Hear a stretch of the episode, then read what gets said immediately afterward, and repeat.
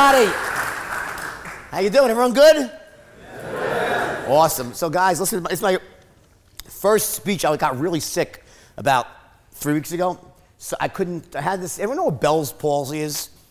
It's this really weird disease where half of your face goes numb and it drops. Anyone know, know someone had that? It's, it's the worst for me now. Like I have a good smile, right? I couldn't smile. I was slurring my words. I was back on Quaaludes again, slurring all my words.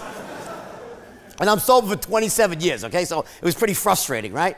But I'm still an expert at slurring, but I couldn't get the words out. And I actually had to give an event last week. I, I did give it, I was still sick though. And I got up on stage in front of 3,000 people in New York, and I was still almost, like, it's like 80% back to normal, still slurring. And my throat was really dry, and I had sores from I didn't think I'm going prednisone, some medication. So this is the first speech I'll be giving since I'm almost back to normal, so I'm really excited to be here. And when I was driving up here, I, don't, I never look at what I'm supposed to say, because like, I like to talk from the heart. I don't like to have prepared notes, right? And when I looked at the uh, itinerary, it said, okay, you got 20 minutes to speak to the kids at Oxford, right? And you guys really are kids to me. I wish I was back in college with you. I would come back here in two seconds, by the way. I really would. Um, I had a blast in college, right? Uh, you can imagine. Anyway, um, but I, said, you know, 20 minutes, wow. I said, now, for those of you in this little gathering we had before, you can imagine that, like, I could take one question that anyone, any other human being could answer in like a minute, and it could take me 20 minutes to answer, right? I drag things out. I tell stories. So I said, what can I say in 20 minutes that could really give them value? And I really, because I want to kind of impart some, some wisdom on you guys, right? Because on some level, my life represents the best and the worst of what humanity can really offer. You know, what someone could do when they, you know? I mean, on one hand, right, I had these, and then listen, we all are born with certain extreme talents. And I had certain talents, and I used them in the beginning of my life, you know, in my 20s for not such good reasons. And, you know, I like to say, like, I was on the dark side of the force, and then thankfully now I'm on the light side of the force, right? So, what could I say in 20 minutes and I, and I have all these lessons that I've learned in my own life that have allowed me to get incredibly rich at a very young age, make mistakes, lose it all, now come back to make it even more money than I've ever made before. More successful than I've ever been in my life. And it's all been done with the utmost ethics and integrity. Okay? I've not cut one corner since I got out of jail. Seriously. And I made this, it was like a, something that I had to commit to myself that no matter what, I am going to do things right. I'm never going to go into that spot again where I have to worry about what I say, what's in my emails, not talking about. I mean, it's a terrible way to live, right? So, and by the way, my speech is just like about 95% normal right now. I'm still a little bit, you know, it's weird because I have sores in my tongue from this medication. Anyway, don't be kissing anybody after this is all right. all right. So, so what I did is, okay, 20 minutes. I said, wow. I said, let me do this. Let me think about what are the 10 lessons that I could give this room that, you know, just pure wisdom, things that really could impact your life on a major level. And I could give it to you like two minutes for each one, all right? And of course, I'll go over because I always freaking go. Is it okay if I curse? Am I allowed to curse here? Really? Fuck it. I'm not really getting paid for it. do what I want. I, I, don't like to curse, but I'm from New York and I worked on Wall Street. The word fuck is as common as the word the, so it just kind of slips out sometimes, right? So if I curse, excuse me, I don't mean to curse, right? So I came up with this list, okay, of what I thought were the 10 most powerful lessons I could give you guys. And of course, I named them, where's the thing? Uh, I named them, does it work? Is it fucking, oh, it's not working? yeah, why don't you try it? You, press, there it goes, the 10 commandments for entering the real world which I think was pretty apropos for this crowd, right? And these are, these are 10 things that I have learned myself from mistakes I've made and also successes I've had, and it represents both. And if you can really internalize these 10 things, I promise you it will allow you to navigate your journey through the real world to get exactly what you want in life, whether that's you know, in monetary terms, in social terms, just you know, societal terms, whatever you want, it'll really make it much easier for you. You do it with much more grace and elegance to go out there and achieve what you want in life. Okay? So let me go through these one by one here, and I'll try to be as brief as possible. Then we have a Q&A afterwards as well, right? And I'll let you guys ask some questions. Okay, so the Ten Commandments, or should be the Wolf's Ten Commandments for entering the real world, right? Okay, so number one, give me a click here. Okay, thou sh- I tried to go in ancient biblical language. Thou shalt not think things are okay just because they're transpiring. Let me tell you what that means. One of the scenes in the movie that I think is the most destructive, and I love the movie. Who likes the movie The Wolf of Wall, right? no doubt, great, great movie, right? But there's one scene that is destructive and I think is very dangerous for you to uh, misinterpret. So let me tell you what it is. it, no, right. No, no. That I totally promote. No, just kidding. You want to hear the most embarrassing thing? I'll tell you. I brought my mother to the premiere and she was sitting next to me. and I hadn't thought the whole thing through. You're like, Mom, I want to be like you know, my mom walking down the red carpet. I'm, Oh my God, right? Anyway, I'm like, Mom, it's all fiction. Scorsese has such an imagination. She's like, I know what you're capable of. and by the way, my mother, my mother is a brilliant. Let me just tell you about my mother, just so you know the kind of family I come from. My mother She's now 85 years old. She has not only all her faculties, but she can bend down and try and jump. Unbelievable, right? But here's the listen to this. In the 50s, when she was in her late 20s, she was the only woman to be down in New York City working in a big six accounting. It was big eight back then. She was a CPA back in the 50s when women were not CPAs working in Manhattan, and she rose to the very top of her profession throughout the 50s, 60s, and 70s was blazing a trail for women in the workplace back in that era. In the 1990s, after I made a ton of money and I made my parents very rich from that, I took care of them, right? My mother decided she wanted to go back to law school. She went back to law school and she was 71 years old. She graduated and she was 75. And she was the oldest woman in New York State to pass the bar exam. And then she won pro bono lawyer of the year for doing Women for Battered Women charity in, in, in Long Island. My mother's an incredible lady of the highest ethical ideals. So you wonder how the fuck did I go, right? My dad, too. But I think that's why these lessons are so important because the first one has to do with ethics and integrity. And here's what it is. When in the movie, there's a scene where I go to my first day of work in that penny stock firm, and I look around and I see this sort of slipshod, weird people on the phone, like lying, screaming, and, and I look at the manager and I say, is this stuff legal? And he says to me, Well, kind of. Let me tell you something. If he would have said that to me, I would have run out the door. I would have never worked at some place that was breaking the law. But what do you think he really said to me? He said, Of course it's legal. We are members of the SEC. We work, you know, we're, we're registered. Oh, how can we be in existence? So you know what? Let me just tell you something. There are companies all throughout London Okay, not a lot, but there's some that are breaking the law, scamming, doing things. There's boiler rooms, there's stuff out there that's happening.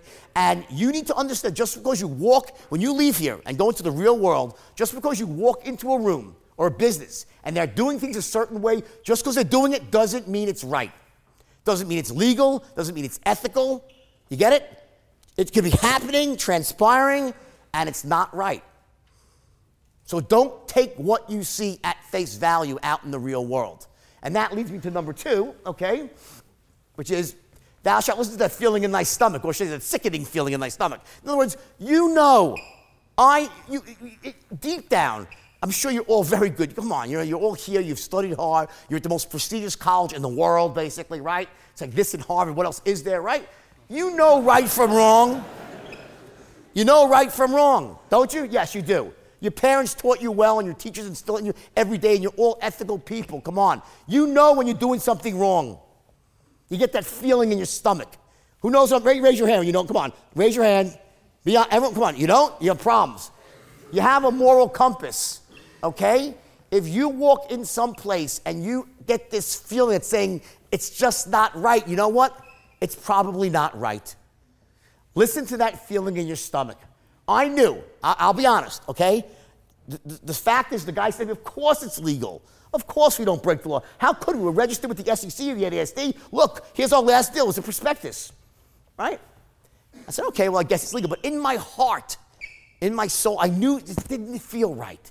I could sense there was something wrong. How could you charge someone a dollar a share and take 60% in commission? How could that be right? But it was happening. So I said, I guess it's okay because they would have shut it down. Guess what? The wheels of justice grind slowly. When you go out into the workplace, be careful. You worked your whole lives really hard so far to get to you know, learn the things you, you now know. Go out there and be vigilant. Okay? It's one thing if you go into a well known company with an established track record, but if you walk into a little place where no one knows about it, and I'm not saying it's a scam, just be aware. Okay? Just don't take what someone says to at face value. Investigate, do your research, ask people who know better, older people who've been around the block a couple of times, okay? A couple of hundred times, all right? And make sure that you, A, don't take things at face value, and B, if the feeling in your stomach says it ain't right, listen to that feeling because it's probably the right one. Make sense? Yes? You can say yes? yes. All right, good. Number three, thou shalt commit thyself to mastering the art of failing elegantly. This is an entrepreneurial tactic which most young people don't know because they haven't failed yet, really failed. There's two ways to fail in life, in business. Let's talk about business. You can fail elegantly or you can fail miserably. Okay? Failing elegantly is a way of going about starting a business or launching a new division of a company that allows you to test out an idea or a concept quickly to get your read, whether it's right or wrong, whether it works or doesn't work, without losing a fortune, without losing a lot of time, versus failing miserably where you lose tons of money, it takes a lot of time, and you end up with nothing but a bankruptcy. Now, I, in, when I was 22 years old and I launched my first real business, I went bankrupt. It was the meat and seafood business. I started with one truck. I grew to 26 trucks, was making a ton of money, I thought, but I was making every mistake a young entrepreneur can make. I was overexpanding, I was growing with credit, I was undercapitalized, wasn't screening out my employees. Before I knew it, I was out of business and I failed miserably, lost everything and declared bankruptcy. Nowadays, when I'm approached with an idea and I like it, I'm going to test the idea, I'll do it in a way that A, if I'm wrong, I don't lose much money, or better yet, I'll use other people's money. Seriously, I'll always take in an investor and make less on the upside if it means I can protect myself on the downside.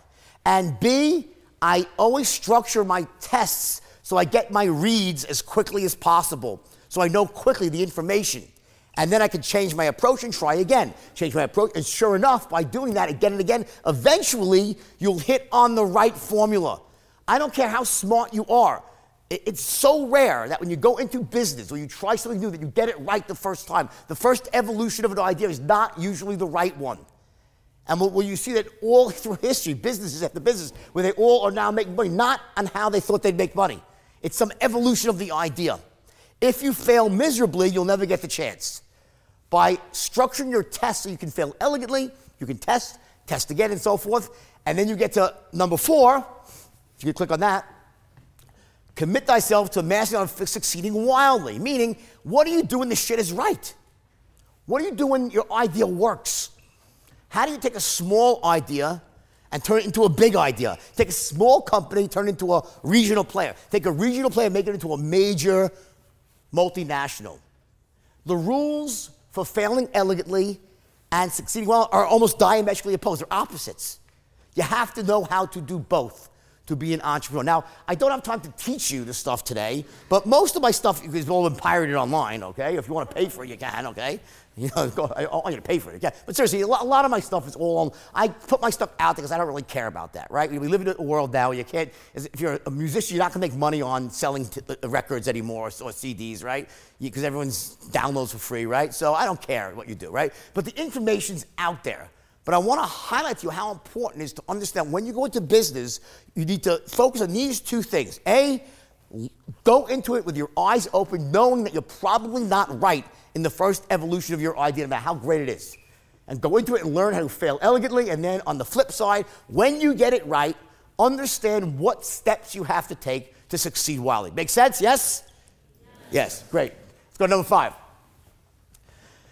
Thou shalt always be that average sucks. Okay?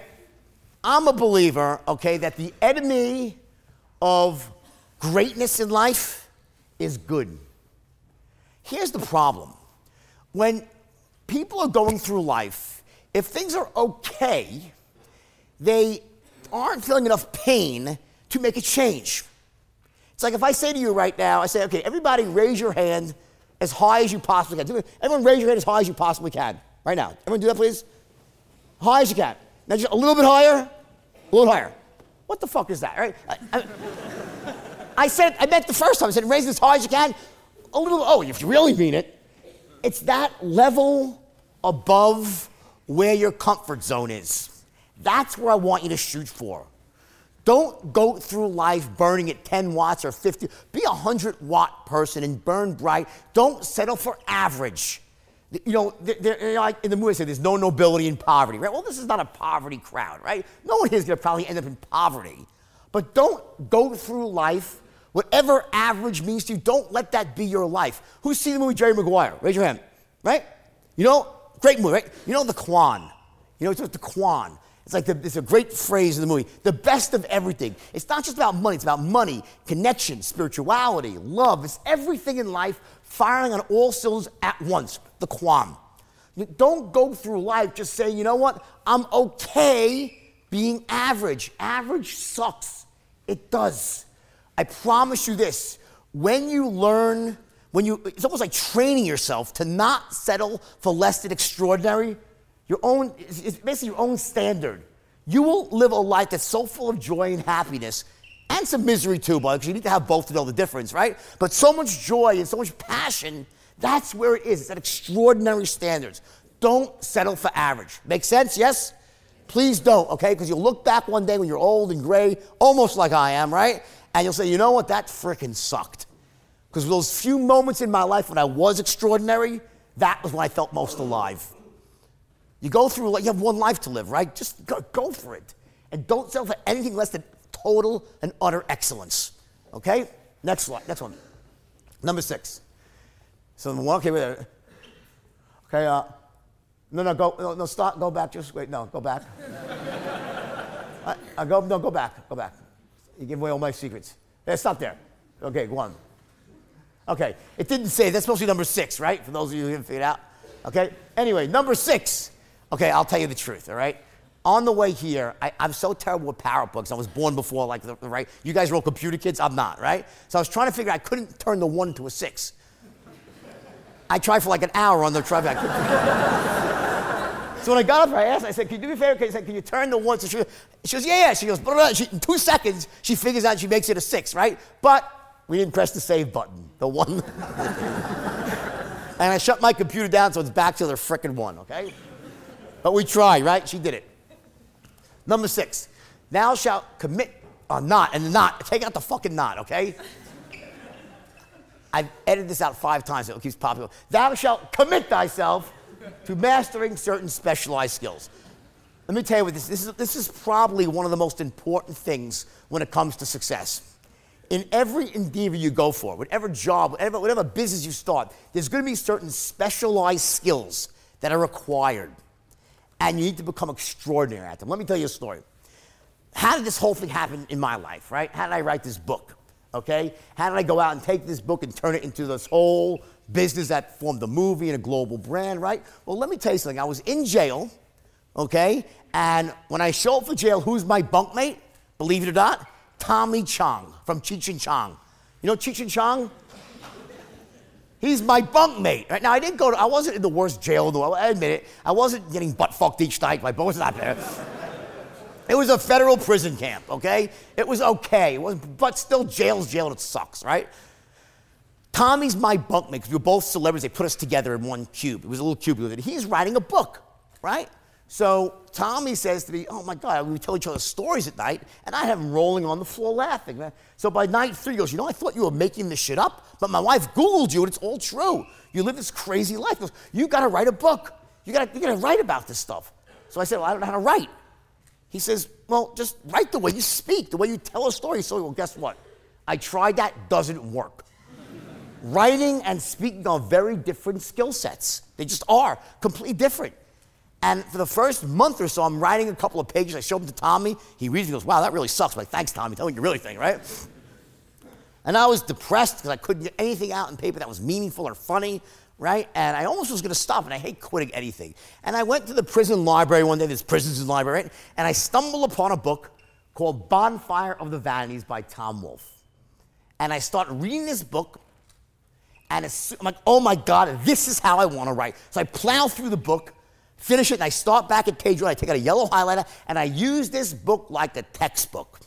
And for three months, I ripped apart every single word. And I broke down Tom Wolfe's strategy for writing, How does he introduce characters? How does he describe people? How does he describe locations? How does he create conflict? How does he go into scenes, out of scenes? How do you use words like had, H-A-D? I didn't even know the word, you know, you say the word had so quickly in language that guess what? When you actually have to write things, if you don't know how to use the word had in the past, past tense, nothing makes sense. I had to learn, I wasn't a writer, I was a biochem major. You get it? So I didn't know how to write. And guess what happened?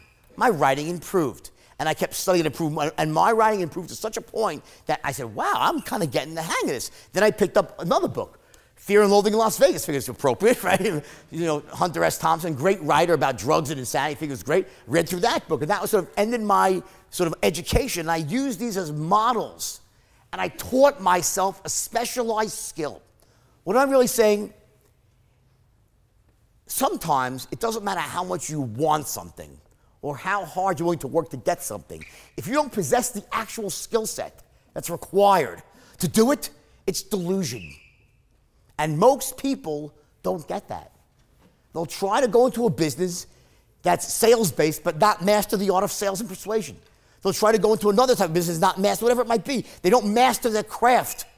The first thing you got to do when you know what you really want to do for a living. Now you're in school right now, so you think you're kind of you're kind of sort of narrowing the base, maybe. But most people they get out, they don't even do it. They went in college. They don't you study. It doesn't translate many times, right? So maybe it will, maybe it won't. But the first thing you got to do is say, okay, I want to do this. What specialized skills do I need to learn? And fucking take the time to learn them. Master your craft. Don't settle for just being average at what you do. You got to become amazing at it. Become a force of nature. You're here, so you're freaking smart, right? You guys are smart, okay? So seriously, there's nothing you can't learn. There's nothing you can skill you can internalize through hard work and effort. But it's hard work and it takes effort. Don't miss this step. It's the critical step that most people miss when they go into business. They don't say, okay, what are the people, groups, and organizations I need to align myself with? What are the specialized skills I need to know? And then learn them. Learn them. Now, you can't become an expert because that takes forever, but get proficient enough, like I did by writing, so then I learned on the job. And by the time I was done, and my book got reviewed in the New York Times, they said he sounds like Hunter S. Thompson and Tom Wolfe, his mentors. They said that I was, wow. And just to show you how powerful that technique is. Okay? So don't miss that step. Let's go to number seven here. Thou shalt not become emotionally invested in thy goals. This is a big one for me. You know, we live in a goal oriented society. People set goals and they sometimes hit them, but very often they don't. And it gets to the point where goals almost lose their power. I'm a goal person. I always set goals. But here's the deal the way I look at my goals are not so much I need to hit my goals. My goals serve as signposts along the way to a much higher level, which is my vision for the future. How I really see my vision for the future. Okay? Where is my life going to be in five years, my whole life in five years? How does it look? Okay, how does it look in five years from now? And it's a fully integrated vision. A goal has a specific date, at a time, an amount, it's finite, it's logic based. A vision is emotion based. Goals are logic based. I want you to set your goals the way I said, raise your hand and high, stretch. The problem with most people in life is not they set their goals too high and miss them. Let me repeat that. The problem with most people, they don't set their goals too high and miss them. That's not the problem. The problem with 99% of the world is they set their goals too low and they hit them. Average sucks. The enemy of great is good. Don't set your goals low.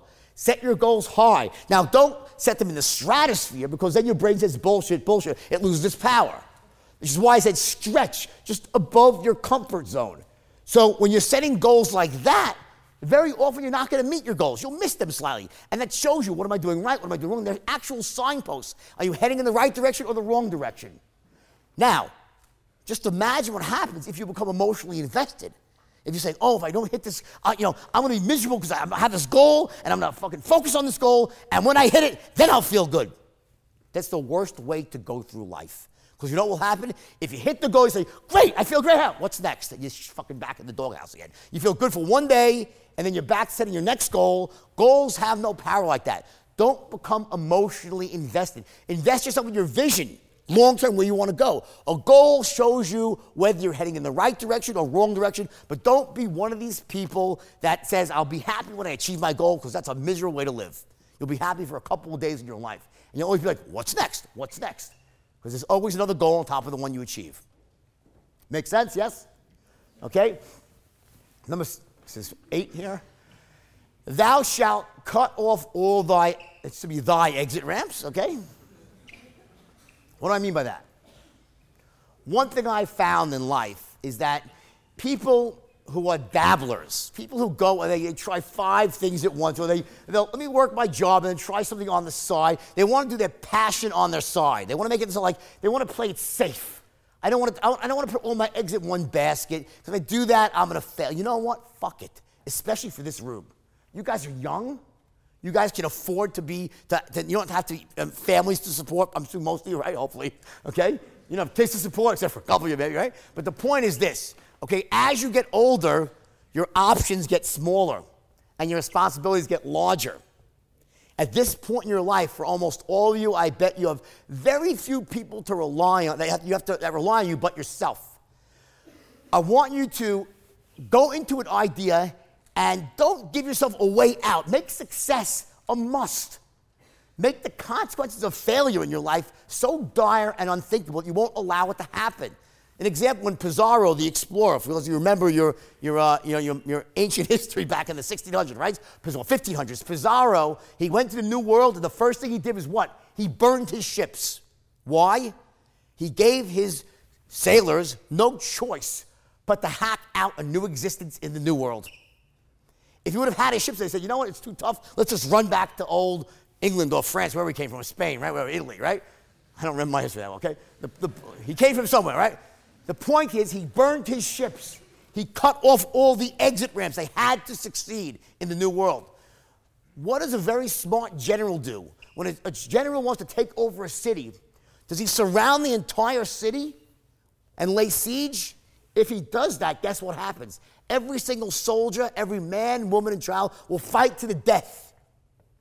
Because they know is that if the city falls, the women get raped, the children get slaughtered, and it's over, right? That's the old way of, of war, right? So, what does a smart general do? What he does is he surrounds the entire city but leaves one exit ramp open and lets them all run out. He takes the city without a shot fired. Human nature, if we have a way out, we'll take it. When you go into business, when you find your passion in life, when you go at something, you want to succeed, don't give yourself away. Don't be looking at the help wanted section at night. Don't have another source of income. Make yourself succeed. Give yourself no option but to succeed. And then you'll have the power to harness what's inside, the power inside of you, this force inside of you. And when you really learn to do that, you'll be unstoppable. Make sense? Yes? Okay. Next. Thou shalt stop buying into thy own bullshit story. I'm too young. I'm too old. I'm a woman. I'm a man. I'm a, there's always a freaking reason why you can't get what you want in life. Here's the bottom line. You probably heard me say this quote before. What stops most people from achieving success is the bullshit story they tell themselves why they can't achieve it. We all have this narrative that we have in our head. It's the reasons why we can't get what we want in life. And what happens is, is that very often it's that freaking narrative that stops you from getting what you want.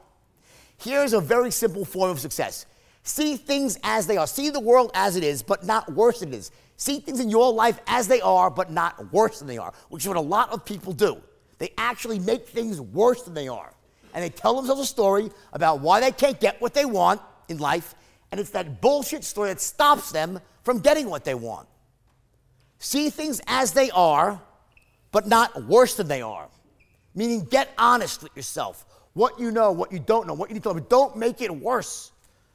Don't create a narrative about why you can't get. I come from the wrong family and I'm startup capital. There is, let me just tell you, if you drop me in the Sahara Desert, I promise you I'll figure out how to make money selling sand to someone. Okay? There's no way. My father, a, a, a, friend of my best friend growing up, his dad, I was a kid that always had the lemonade stand. I was making money since I was five years old, right? By the time I was 16, I made, I was making $30,000 a summer selling ices on the local beach, right? My friend's dad had a saying about me. He said, if you flush Jordan down the toilet bowl, he'd come up holding a plumber's license. what he means is I would never tell myself a story. I came from a poor family. It didn't matter to me. within every single person in this room, you have the ability and the connections to go out and achieve anything you want in life. Is it going to be hard? Yeah. And you have to work your ass off. You're better because everyone else is. Everyone out there in the real world is working their asses off. It's not fair in the real world. You're going to have everything go against you sometimes. It's going to seem like the world's against you. You know what? Often it is. It doesn't. Nothing matters. If you're willing to follow these rules and put one foot in front of the other, set your vision for the future, put your goals beneath that, and just harness the power that's in you, you'll get what you want in life. Not today, not tomorrow, maybe, but eventually, sooner than you think, you'll get what you want. But what happens is this the first step is you have to get honest with yourself. What do I know? What don't I know? Meaning, like, see things as they are, see my life as it is, but not worse. If you tell yourself a story, oh, I'm too young right now, I don't have enough stuff, you know what happens? It's that it's almost like a circuit breaker to getting honest with yourself. I'll give you one metaphor, then we'll move on. A car navigation system, right? They're brilliant these days. This car, you can punch in anything, it'll get you where you want to go. But what does a navigation system need? It needs, number one, an accurate starting point. You have to know where you are right now. If you don't enter a destination and where you are, well, your car has a chip, right? It's with the satellites, right? So you know it knows exactly where you are. Without that, can you use it? No. It's worthless. You need to know exactly where you are. So you need to know where you are, what you know, right? That's your starting point. And then you have to enter a destination. That's your vision for the future, where you want to end up. The navigation that knows how to make the turns. That's what the rules of business and entrepreneurship are all about. Is how you go out and make something. How do you take any idea, turn it into a reality? That's what I do for a living. And that's what you're going to learn how to do when you get into the real world. How do you take a vision, how do you essentially manifest into reality what's in your head? And it's not some woo woo bullshit secret thing. It's, it's, it's reality. It's, it's business 101. How do you go and start a business, build a business, run a business? Okay? How do you go into work for someone else's company, rise up as a valued asset? But you got to get honest. Without that, you have no starting point. And without a starting point, there's no way to go to a vision. Make sense? Yes? And last but not least, thou shalt commit yourself to identifying their why.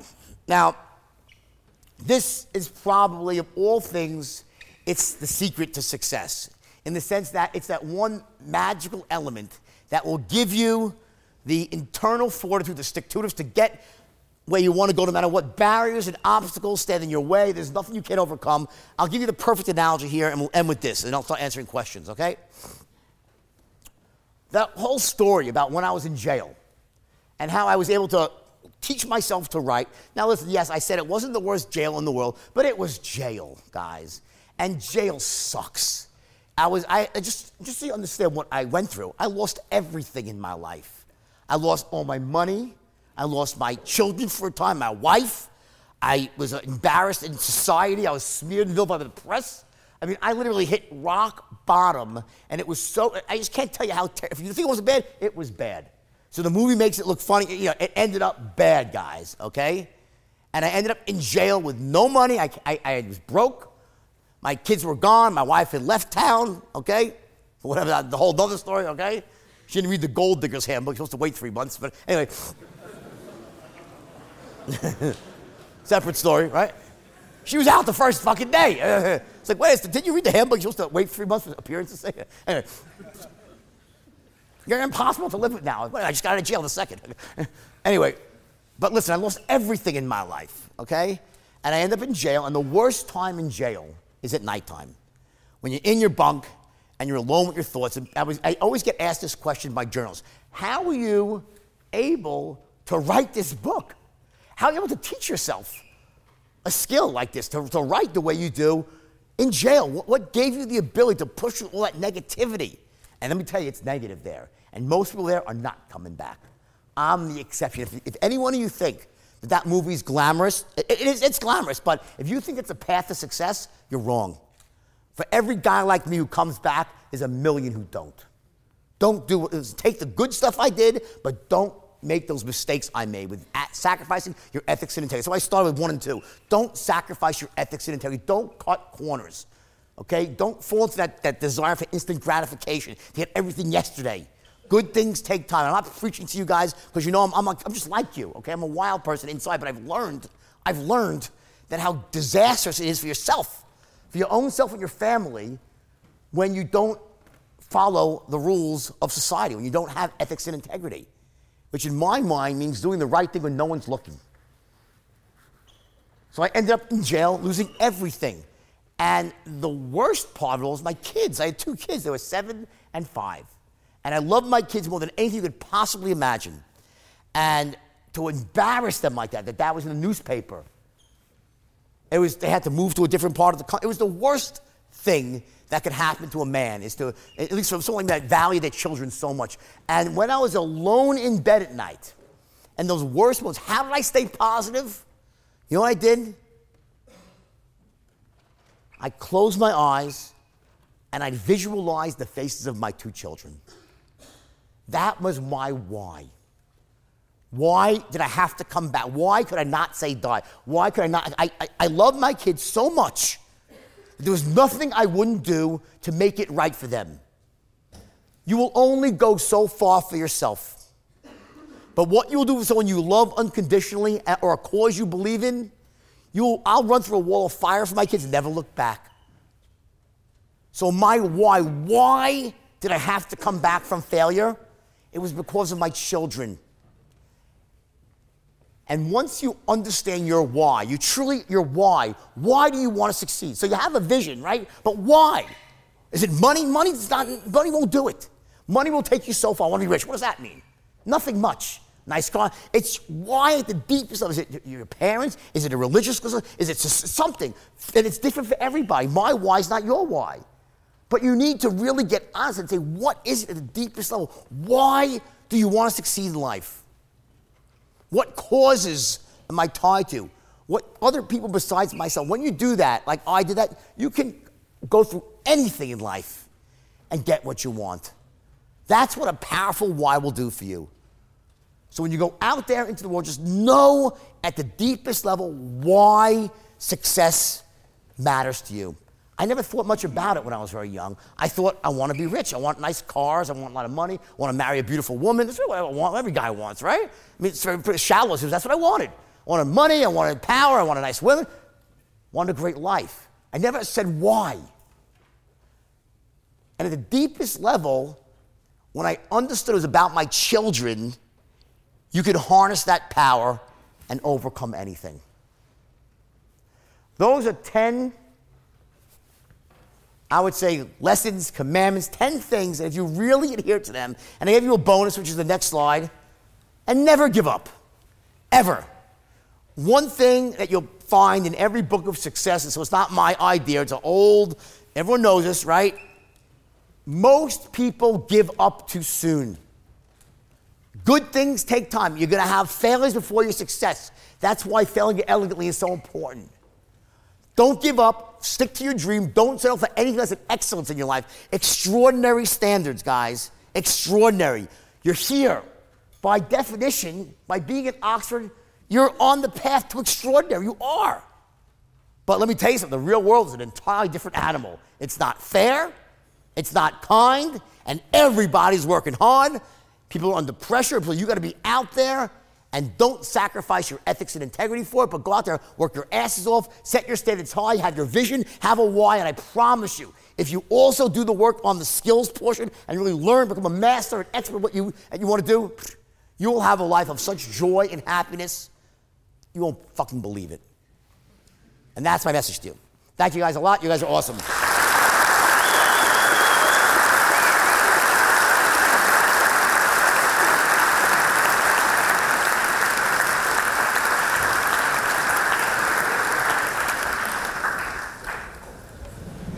Well, thank you so much for My that pleasure. incredible speech. Um, I, th- I thought we'd kick off with a couple of questions for myself before we move on to some from the audience. Um, I think many people here today probably feel like they already know you from watching Wolf of Wall Street.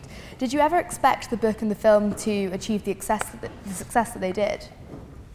Um, no, I mean, well, you know, it's interesting. When, when I when I was writing the book, I knew something special was happening. I did because I, you know, I, when I I found my, I, I tried for months and months to write, and it was just I couldn't get the words out, as I told you.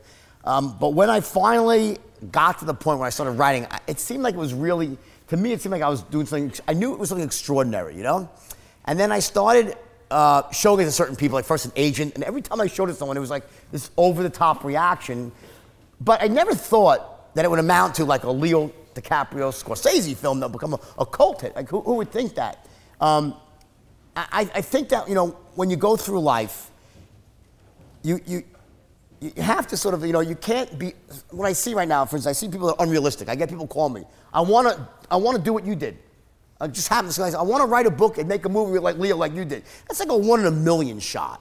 It's just not a realistic goal. It's, that, that's not like, that's not a goal or a vision I would set. Because it's so far-fetched and it just happens by lightning strikes, right? Right place, right time, right project, and you know, whatever. Um, and I lived that extraordinary life, which most people wouldn't want to live. I promise you. You know, you'd want to live it, except for some aspects of it. Okay, like losing people money is not a good thing. Okay, I, I, I would never, I wouldn't take back anything but that because that was my life and I lived it, even though it wasn't all good. It's my life. But I never thought, I never really thought it would be, become that because who would think that, right? You know, it's just, it's a one in a million shot. So I, I, I, have to say, well, I knew something special was happening. I never thought it would be this because who would ever think that? So don't, and the lesson I think that is, is don't look at as a, a writing a book as a way to make a lot of money. It's just not, it's a very low paid profession. Um, and don't bank on getting your script made. If you do it, do it because you love it. Do because you, you know, I did because I, I almost had to do it. It was like I had to get the story out because my life been so chaotic and I just felt like it was part, something was the next step. So that's my best answer. Thank you. Um, do you perhaps feel that the film's portrayal of the financial industry glorifies the industry in an unhealthy manner? Uh, no, I think, I think that it's, I, here's what I think. Certain things are glamorous, right? It's glamorous to make a lot of money. It is. Nice, it's glamorous. See, I think the mistake that some people make is that they're like, you know, by definition, like living that wild life, it's glamorous and it was fun. I won't deny that. Does that mean you want to do it and not sort of, you know, kind of, you know, edit certain parts out? I think most people are smart enough to know. I assume when you look at this movie, you know what's right and you know what's wrong. You're not looking and saying, God, I want to go out there and break the law like he did and make people lose. Who would, what maniac would want to do that, right? I never wanted to, that was not my intention to, to, for, to go off that path. It happened as it was happening. I spiraled out of control. I think most people are smart enough to know that they latch onto the idea of going out and getting rich and building a business and taking a shot. And then, listen, if you want to party, God, you know, say, it's what, what, reason I say I never look back at the drug use. I'm sober now since 1997. Okay, so it's a long time. Okay, a real 20 years. I'm sober for more than that, 20 years plus, right? Do I do? It's great, right? It is great. would I would I take back the drug use? No, I wouldn't. You know why? Because it allows me. It, it's made me the person I am today. I can go into rehabs and speak to kids, and I do that. I do charity work. It gives me a platform and it made me the person I am. You, you do good things, you do bad things, and it becomes who you are. You can't change the past. You can make the best of the past. You can sort of, you know. So I, I don't look at the, at the self inflicted harm and say, I want to change it. But I would change the behavior that led to other people losing money. That's I would change if I could. And I can't, which just goes to show you how careful you have to be with sacrificing your ethics because when you do, you other people get hurt. That's what ethics really is all about in some level. So, um, but I think that you're, I would, I would, I have to believe that you're smart enough to know that. Don't you? Yes? You don't want to go out there and break the law, right? You don't look at the movie and want to go out and, and rip people off. That's nuts. But it gives you the, the drive to see a kid who had nothing and built something amazing. And you say, you know what, I want to take the best of that, but I want to avoid the pitfalls way. That's why I think most people look at the movie. And I think that if you look at the movie and you want, and by the way, I get, I get hundreds of emails, thousands, right? Every once in a while, I get some stupid moron who sends me some mail. I want to go out and live like the. I'm like, fuck off. I mean, you're an idiot, right? 99.9% of emails are, are, amazing. I know what you did. I, I use it as a model of what you did right and wrong. People get it. And I believe that people are smart enough to understand the difference between the two. Thank you. Sure. Um, so I think now's probably the perfect time to open up some questions from the audience. If you've got a question, raise your hand and we'll try and get a microphone over to you. Um, I see a question um, pop up just over there.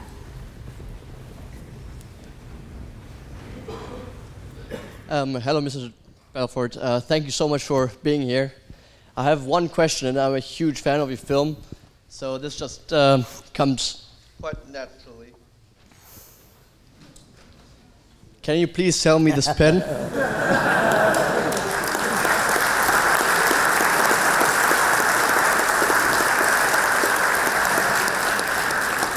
You know, no one's ever asked me that before. It's the first time. um, so let me let me tell you what that whole exercise really stands for, right? So the whole "sell me this pen" narrative is really it's a test that you give to a salesman to see if they really understand what selling is all about. If you ask someone who's not a professional salesman, who doesn't have the right instincts, they'll start actually trying to sell you a pen. This pen is great. This pen writes upside down. It's the best value for its money. This pen will last forever. Uh, uh, buy this pen. Here's the thing the only one rational thing you could do when someone says, sell me this pen, and that is to start asking them questions. So tell me, how long have you been in the market for a pen? What type of pens have you used in the past? Is it for business or personal? Typically, when you buy a pen, what type of money do you spend on one? Do you buy expensive pen? I, you, the, the, the key to selling is to find out step one what are your clients' needs, values? What pain are they looking to resolve? What, what do they need? And you're looking to fill that need at the most basic level, right? Well, when you just go out and try to sell something to someone, what you're saying is, I don't give a shit about you. I'm just gonna ram this down your throat, right? I wanna know what you need. I wanna know what you've done in the past. So you ask questions. If I ask someone, hey, so how long you been in the market for a pen? They say, oh, I'm not looking for a pen. Great, have a nice day. I don't sell people the things that people aren't looking for. I wouldn't try to sell you a pen if you're not looking to buy a pen. So that's, and if someone said to me, I say, wow, this person really knows how to sell. Because the biggest mistake that rookie sales are making, is they try to sell to everybody versus weeding out people who are not interested and only selling to those who are. So I ask questions, but not any question. I ask pointed questions to identify what type of pens you used in the past, how much money you have. Now, the pen is like a euphemism for any product, right? By doing that, I can get a good sense of what you're about. And then when I'm done asking my questions and I know what I need to know, I'll say, well, based on what you said to me, this pen is a perfect if you let me tell you why. And now I'm actually matching my pen to what you need, and I tailor my presentation to fill that need, and it's much more elegant. Make sense? Yes. Okay, Thank great. you. Next question. Um, should we go to the hand just over there? Just there, uh, in the glasses. Yeah, put the hand up just there, yeah. Hi, um, I'm interested. What would you say is the most exciting thing about being a stockbroker? Making a lot of money. That's it. I mean, I mean, honestly, you know, a stockbroker is a glorified salesman that makes an awful lot of money. And I always say to people, people say, "What should I do for them?" I say, "Well, if it's just about money, be a stockbroker or a real estate broker. I mean, there's certain listen. There's all different types of sales jobs, right? Some industries pay obscenely more than others. The highest paid job in sales is being a stockbroker. Now, remember, a stockbroker means you're selling stock to clients. It's very different than an investment banker or a trader. So, Wall Street, or you have here as a city, right? Is, you know, there's lots of different functions there, right? Stockbroker is a retail stockbroker that's out there selling. So, it's a sales job. So, if sales is not for you, then you probably wouldn't want to be a stockbroker. That doesn't mean you can't be in finance and be an investment banker or a trader, a hedge fund, whatever it might be. So there's all different sorts of jobs. Now, I started off as a stockbroker and I became an investment banker, taking companies public. And then I became a merchant banker, buying the companies and taking, like I with Steve Madden Shoes, buying the company first and then taking it public. So there's all different types, but a stockbroker is a sales job. Okay? You do it because you want to make a lot of money. If you're doing it to have fun, wrong career. Okay? Thank you. I want to give them the microphone. Oh, the hand at the front. Hey, Jordan. Um, do you think it's problematic that society uses financial success as one of the key definitions for success? I, I think that it's. Not, I don't think it's problematic. I think it's a reality. I think that you know, it's you know, you can't to, to discount fi- financial success in a capitalist economy. It's almost like by nature of the uh, of capitalism, right? We are we are almost tying some definition of success to being you know, to success accumulating capital by having capital, right?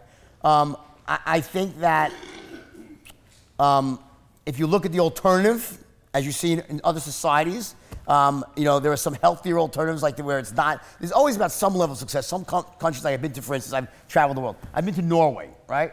where there's a huge, massive social welfare state there based on their oil finds they have in, in the North Sea, right? And, and they're a very happy group of people. Uh, the government is much more socialist, takes care of everybody, but it's a very small country, um, and, but the people are still striving for success. They still strive for success. Um, versus the US, which you could say is almost like soulless success on some level. But I think that's almost a, mis- a mis- misconception of the United States. And, you know, remember, the U.S. is made up of people just like you, you know? And I, I, I, don't know very, I know very few soulless people in my country. You know, we all face the same things, different countries. We all want to have our, our, our families taken care of. We want to, you know, eat, have shelter, and live a good life and have fun, right? As you get older, and you get perspective on money, right? I realize there's only a certain amount of money that, you know, you can have that you can spend, and after that, what does it really matter for? When you're young, you just want to make, make I want to get rich because let me look at this thing. Money is a problem to be solved.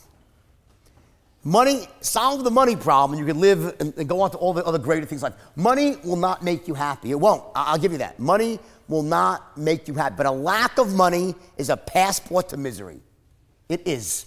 I've seen more problems caused by a lack of money. I've seen more relationships fail because of money. Husbands and wives who split up because of money, the pressures of it. Money is a crucial, important. In fact, money is the single most important thing in the entire world when it comes to a couple of things food, shelter, medical care. After that, well, it doesn't really matter, but those things matter. So you need to get enough to have that satisfied in, in the level that you deem important. In other words, how much money, let me back up. We all have standards. One of those standards is a financial standard. How much money do you need to have in your life to feel good? Your standard is not the same as mine, as yours, as hers. Everybody, even adults, we all have different financial standards. There's no right and wrong. But then you also have a vision for your future. How do you want your life to look? So just imagine if you have this champagne vision. I want to have yachts and movie stars and beer standards. It's not congruent. That leads to unhappiness. Conversely, you might have a standard like Mother Teresa. What was her standard? Her financial currency was I want to help in the world. The more people I help, the richer I am. She was the happiest, she was the richest woman in the world by her standards. So we all have a different standard, but money is a reality. So I say solve the money problem and then move on to all the other higher things in life as well. But a lack of money is a disaster. Next question. I think we maybe got time for just one more, so pick carefully. Uh, do you want to pick? Oh, yeah. Yeah? Lady at the front. There you go. a female. Um, hi, Jordan. I'm interested in the meet and greet. You noted um, this is slightly off kilter, not to do with maybe fina- finance. Uh, you noted that you don't um, believe in climate change. I was wondering if you could just elaborate on, sure. on, on why that is. Let me explain that. So let me say, let me explain my beliefs on climate change. I don't. I'm not saying that there's not climate change. I don't know. I mean, I, I think that the, that the that the Earth is a very big place and that a, a volcano could erupt one day and spew ash into the atmosphere, right, and make it cooler or warm. I, I, think the sun tilts one way. There's all these different cycles that happen, and I think to say that it's just because of fossil fuels, I don't know. That being said, I am all for all the things that green people stand for because I want to live in a beautiful planet. I want to be beautiful. I don't think the two are mutually exclusive. See, somehow these two arguments got linked together. You have to be green because you're scared of global warming. I don't believe in global warming, but I believe in being green. Because I want the earth to be a. Why should you pollute? Do you shit where you eat? It's like logic. So I, I, I don't think the two arguments are mutually exclusive. So as a scientist, I'm very skeptical. Very, I'm a, I, I went to school, I have a degree in biochemistry. I am really, really skeptical on climate change. I'm leaning against. But who knows? I don't know the answer. I could be wrong. But that doesn't impact my philosophy on the planet one bit. I think that we should have all the regulations within reason to make sure the planet stays healthy and is sustainable. Why would the hell would you want it not to? So my views, I don't think my, climate change doesn't impact my views on, on, on conservation of the planet. Well, um, thank you for that. Um, that's unfortunately all we've got time for today. Um, but thank you so much, Jordan, for joining us sure. today. And if you could all please join me in saying a huge thank you to Mr. Jordan Thank you.